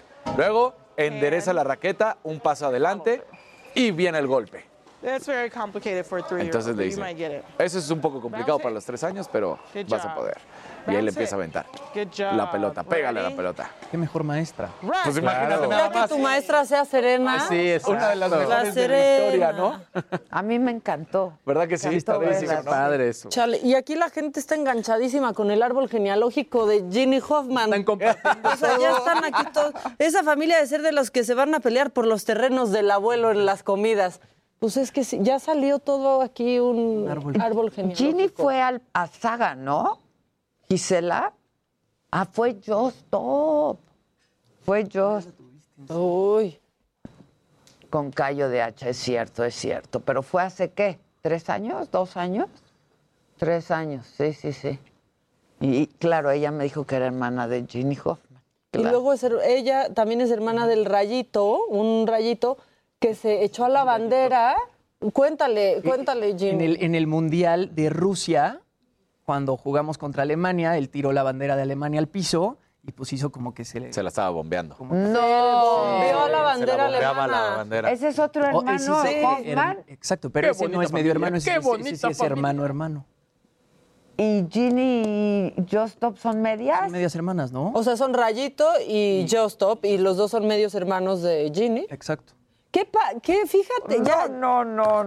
Que no haya más hermanos para no saber más historias. Sí. Igual y es el que. El otro hermano va a ser el que se echó la flama en Francia, 98. El que la pagó con una firmita. Con una firmita, exactamente, no debe ser. Híjole. No, ya, eso está macabrón. Eso sí está macabrón. Yo vi ayer la nota y dije, ¿quién la va a llevar? ¿Quién de los tres la lleva? Porque tiene connotación de todos lados, ¿no? Está muy fuerte. No, yo ahí sí dije que se la quede Jimmy. Yo le pregunté más. Sí, le dijiste. Sí, está bien. Me dijo, ¿la llevo yo? ¿La llevas tú? Y le dije, yo me la he hecho. Oigan, y ayer el presidente de Marvel, Kevin Feige, anunció que ya se empezó a grabar Wakanda Forever, que es la secuela de Black Panther. Se está grabando en Atlanta y bueno, no reveló muchas cosas. Ajá. Dijo que va a regresar pues el elenco principal. Lo que queda como pues en duda es qué va a pasar con el personaje del Rey T'Challa, que pues, era Chadwick Boseman, que él fallece en 2020. Por ahí hay pues rumores de que la hermana del Rey T'Challa, Shuri, pues va a tomar un papel muy importante en esta segunda entrega. Y también hay rumores de que esta película va a ir de una guerra entre Wakanda y Atlantis. Y dicen que muy probablemente Tenoch Huerta vaya a ser el villano de esta entrega. Entonces va a estar bueno. Y va a estar bueno si vemos a Tenoch Huerta ahí en pantalla. Se estrena el 8 de julio de 2022 y pues ya arrancó grabaciones Wakanda Forever. Qué bonito. Me acaban de mandar una frase. ¿Qué dice? ¿Qué cabrona se pone la vida después del kinder? Firma YosStop. Sí. Está buena. Está buena. Sí se pone. La neta sí se pone. Chale. Qué difícil, ¿no? ¿Por qué? No, o sea. Sí. Acuérdense de sus preocupaciones en la primaria para que se rían. Sí. Qué cosa. Oigan, ¿qué? ¿Ya llegó? Ya está, ya. Híjole. Está llegando en un estado. Sí, llegó re mal. Tienes en estado inconveniente. Llegó re mal. La quiero junto a mí. Mira, yo me echo un tequila y tú 6 canciones. ¿Qué opinas? O al revés. Mira, empújala para que no termine chueca. Increíble. ¡Ya llegó, Chupitos! ¡Ya llegó el desmadre! Y a quien no le guste, que chiquitimura la bimbomba. ¿Cómo están? Muy bien. Perdón. ¿Qué pasó? Es que me agarró un embotellamiento. ¡Qué suerte! Literal, manitos, literal un embotellamiento. No, ¿de qué? Pues hay, a ver, de tráfico, no vayan a pensar mal. ¿De dónde vienes, mana? Ay, te digo, ¿es dónde vengo? Sí. Desde los Texcocos. Órale. Fui a checar un pulque. Al aeropuerto, no, el aeropuerto ahorita no ves que hay manifestación en el aeropuerto. Está muy triste lo que está pasando en el aeropuerto. Ustedes saben más que yo, ¿no? ¿Sí o no? Sí, sí, ellos tienen computadoras, sí, saben más que uno que no usa la tecnología. Pero sí le entienden. Oh, of course.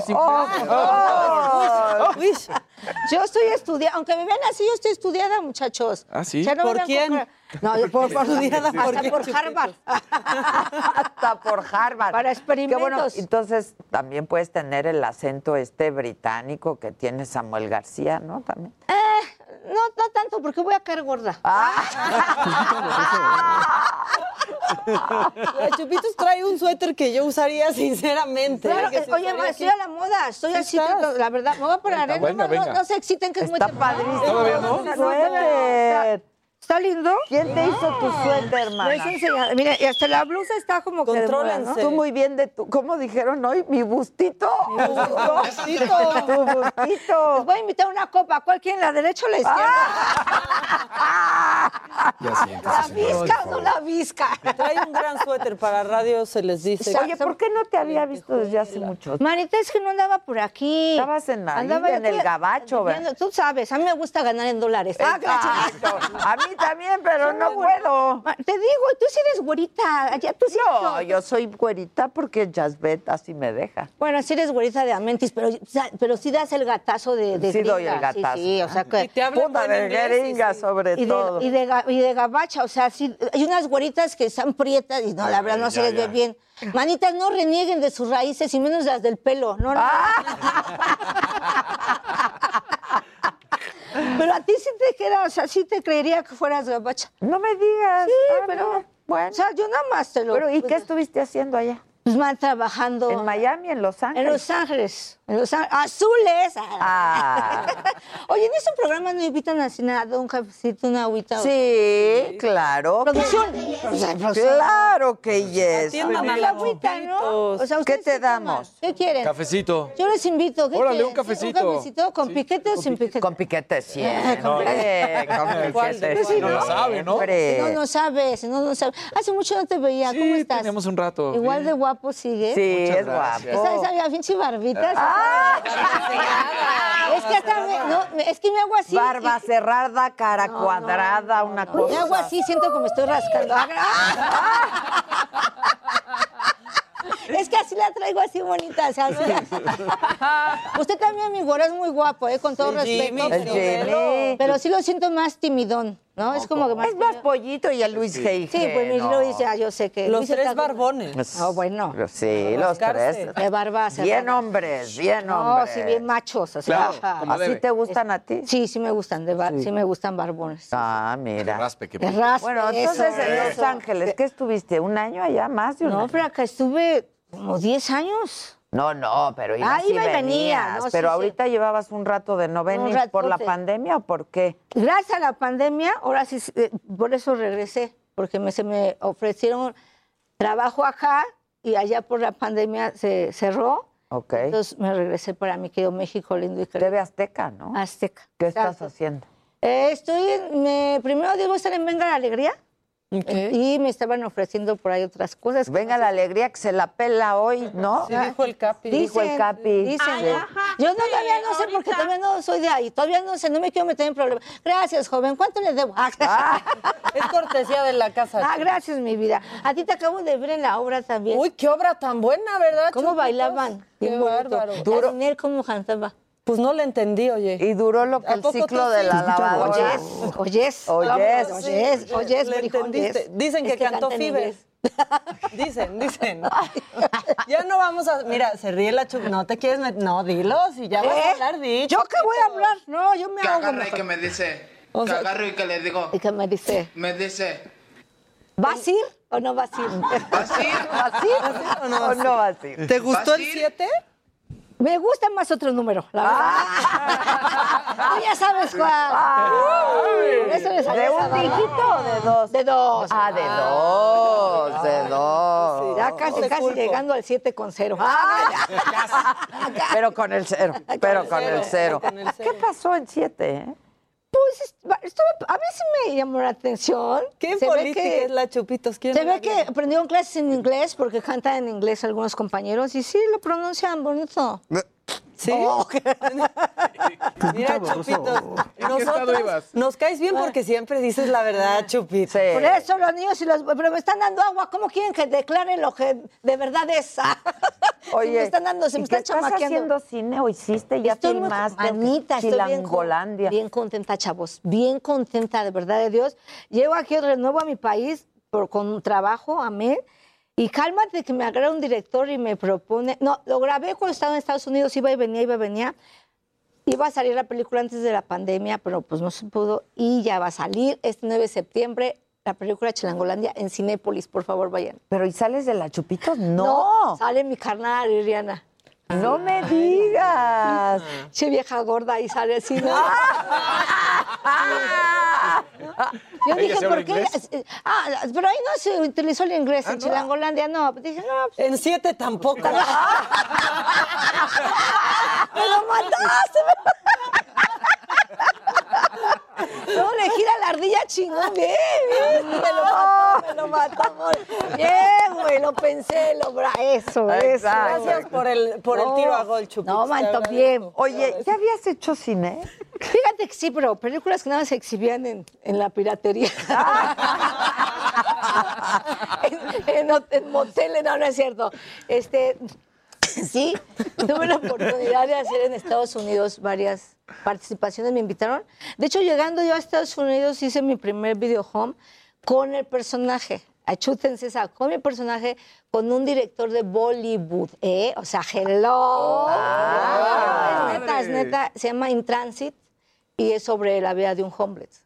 Está padre, búsquenla, Estuvo participando en el Festival de Cine de Los Ángeles. ¿En dónde la vemos? Pues busca algo, googleala, manta. A ver, In Transit. ¿Sí? Por favor, inglés, Luis G.I.G. ¿Tú sí sabes inglés? Tú sí sabes, o vete a 7. O pregúntale al niño. O vete a 7. No, ahí se ven, ¿eh? Ahí se ven. No es cierto, o sea, cotorreen, carnales de 7. No, porque ahorita Mayer está bien filoso. Mayer, estamos cotorreando. No, ¿por qué está filoso? Pues no lo viste cómo se agarró con el Gustavo. No, es que usted es otro nivel, ¿no? O sea, se ve. ¿Qué hizo? ¿Con quién se agarró? En el bajomundo ayer hubo un agarrón en la televisión. Con el don Gustavo. ¿Por qué? ¿Qué le dijo Gustavo Adolfo? Pues ya sabes que a Gustavito te quiero, compadre, pero es que últimamente sí está bien, no, mano, no. Ya hay que quitarle el micrófono. Es que anda coleccionando demandas.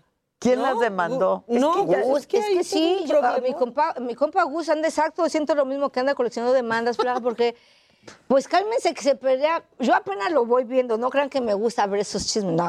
Ok, para nada. No. Sí, ahorita. Okay. No, porque me vean, me juzguen, sí, ¿eh? Pero sí, bueno, cálmense que se peleó el Mayer con el Gustavo Adolfo Infante, que porque mueves tus influencias y que porque tú, bueno, le dijo, tú deja tu trabajo si me compruebas esto. O sea, no, hasta cayó bien feo una muchacha, yo sentí bien feo. ¿Quién se cayó? No, la cayó. Ah, la cayó. Listen to me, mami, listen to me. Perdón, habla con claridad. Es que, ponme atención, Adela. Ya háblame en español, porque yo no hablo inglés. Te escucha borroso. Te escucha borroso. Es que así hablo. Dice, te escucho borroso. Le digo, pues así hablo. A ver, pinche güera. Entonces, ahí te va. Pinche güera. Así nos vamos a sentir. Es que la güera aguanta. Ya la vi haciendo sus TikTok. Dice cosas también que me dan mucha gracia. Claro. Y te quedan. ¿Verdad? Sí, manta. Al chile. Al chile, sí, fíjate qué bonito. Y lo siente. Al chile. Y lo siente. Cálmate. No te alburies a la jefa tan gacho, Chupito. Ella sí se siente. Ella, pues ve. Y hasta dice que sí se siente. Sí, claro. A ver. Te amo. Yo también te amo. A ver, ya, Chupitos. Pues también, güera. Pues, si quieres verlo, porque ahí se pelearon bien feo. Yo sentí bien feo como yo. ¿Quién cayó aquí? Nárralo. No, tanto no, tanto así no, pero sí. Pero le dijo el Mayer a la muchacha, ¿te callas? O sea, la cayó bien feo. Yo sentí bien feo. Pues es que... Ya siéntese, señora, por favor. Así. ¿Fue a Mónica Noguera o no? La Mónica no, la Mónica no estaba así. ¿No? Sí. ¿Quién? Mónica.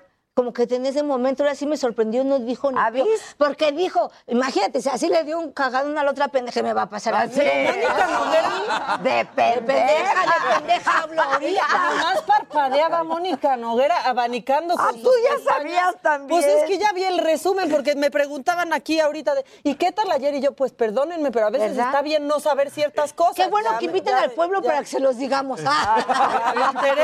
In Transit, el corto está en Apple TV. Ok. Y cuesta $35.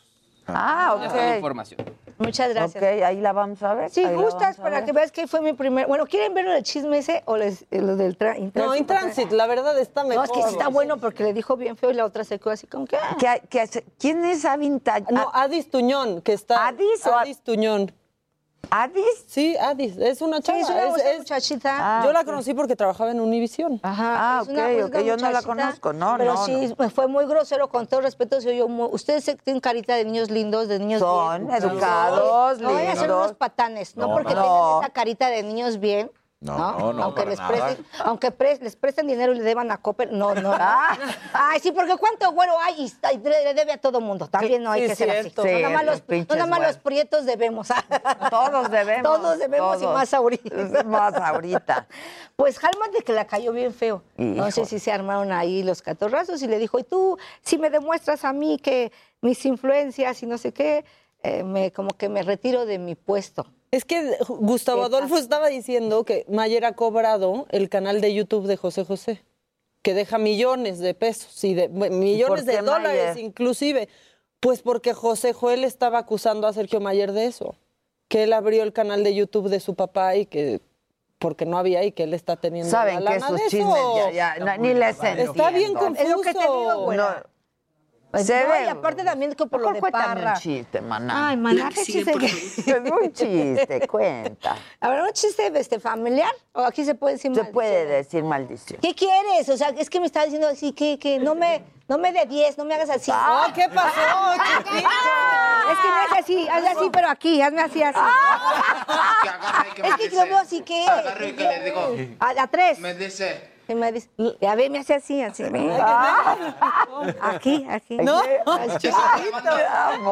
ok, viene, cuenta el chiste. Oye, es que vete. ¿Sí puedo decirle pedazo? Sí, ya dijiste de diar. Bueno, pero pregunto para que no se vean ofender. O sea, 20 minutos después pregunta si puede decir maldición. Ok, luego. Voy a decir uno para la familia, para que empecemos en blandito. No la sientan tan recia, pero ya no. A ver. Se vayan poniendo vaselina. Entonces le dice un niño panda a su mamá panda, mamá panda, mamá panda. Y le dice la mamá, pues tú has de estar muy derechito. ¡Ay, ya! ¡Chupito! Eso está lindo. O sea, ¿quieren uno de así? ¡Sí! ¡No manches! Bueno, así no que les duela, les rospeba. Le dice una amiga a la otra amiga, oye, amiga, ¿es cierto que si te dejas que te echen los mecos en el cuerpo, ¿te salen pelos? Y le dice la otra, ay, no mames, amiga, mi lengua sería una brocha.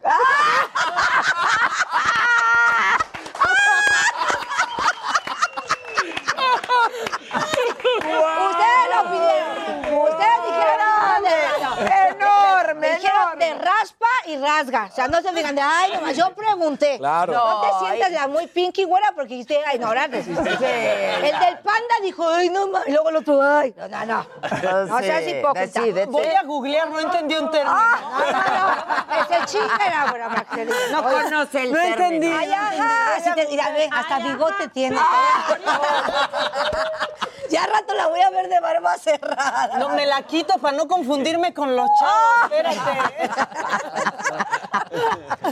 Oye, en la peli que se estrena en septiembre está Tobar, ¿verdad? Luis Felipe Tobar. Yo adoro a Tobar. Lo adoro. ¿Ya lo invitaste, amiga? Ha ido a Saga, ¿qué? Un par de veces, ¿no? Invítenlos. Está divino. Sí, estoy bien contenta porque he estado cotorreando con él en programas como con ustedes.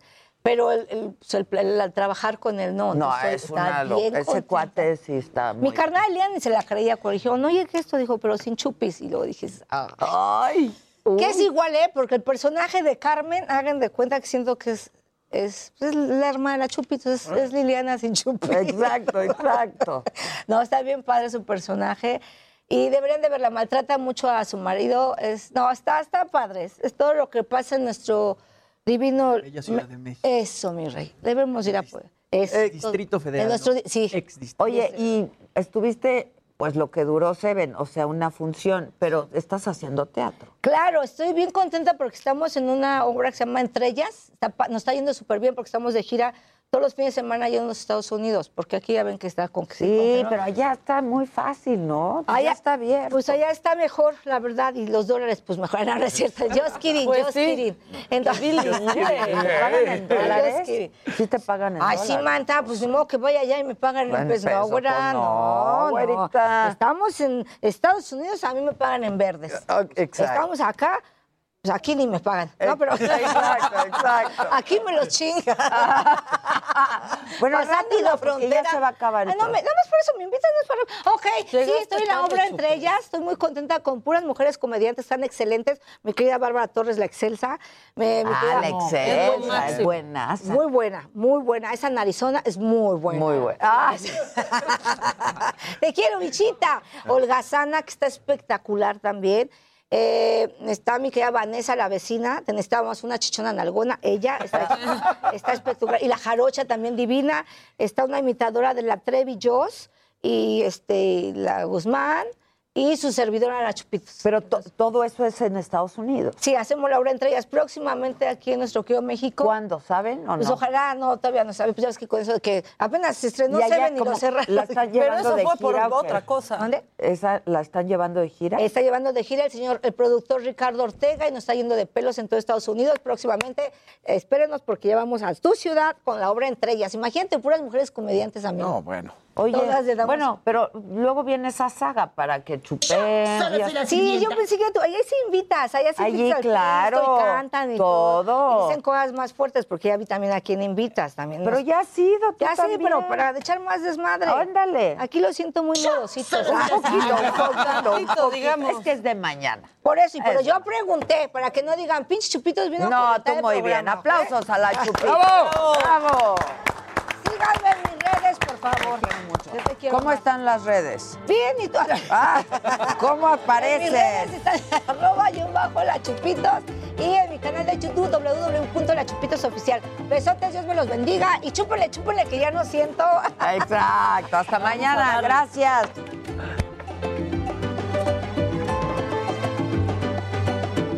Heraldo Radio, la H que sí suena y ahora también se escucha. Even when we're on a budget, we still deserve nice things. Quince is a place to scoop up stunning high-end goods for 50 to 80% less than similar brands. They have buttery soft cashmere sweaters starting at $50, luxurious Italian leather bags, and so much more. Plus, Quince only works with factories that use safe, ethical, and responsible manufacturing. Get the high-end goods you'll love without the high price tag with Quince. Go to quince.com/style for free shipping and 365-day returns.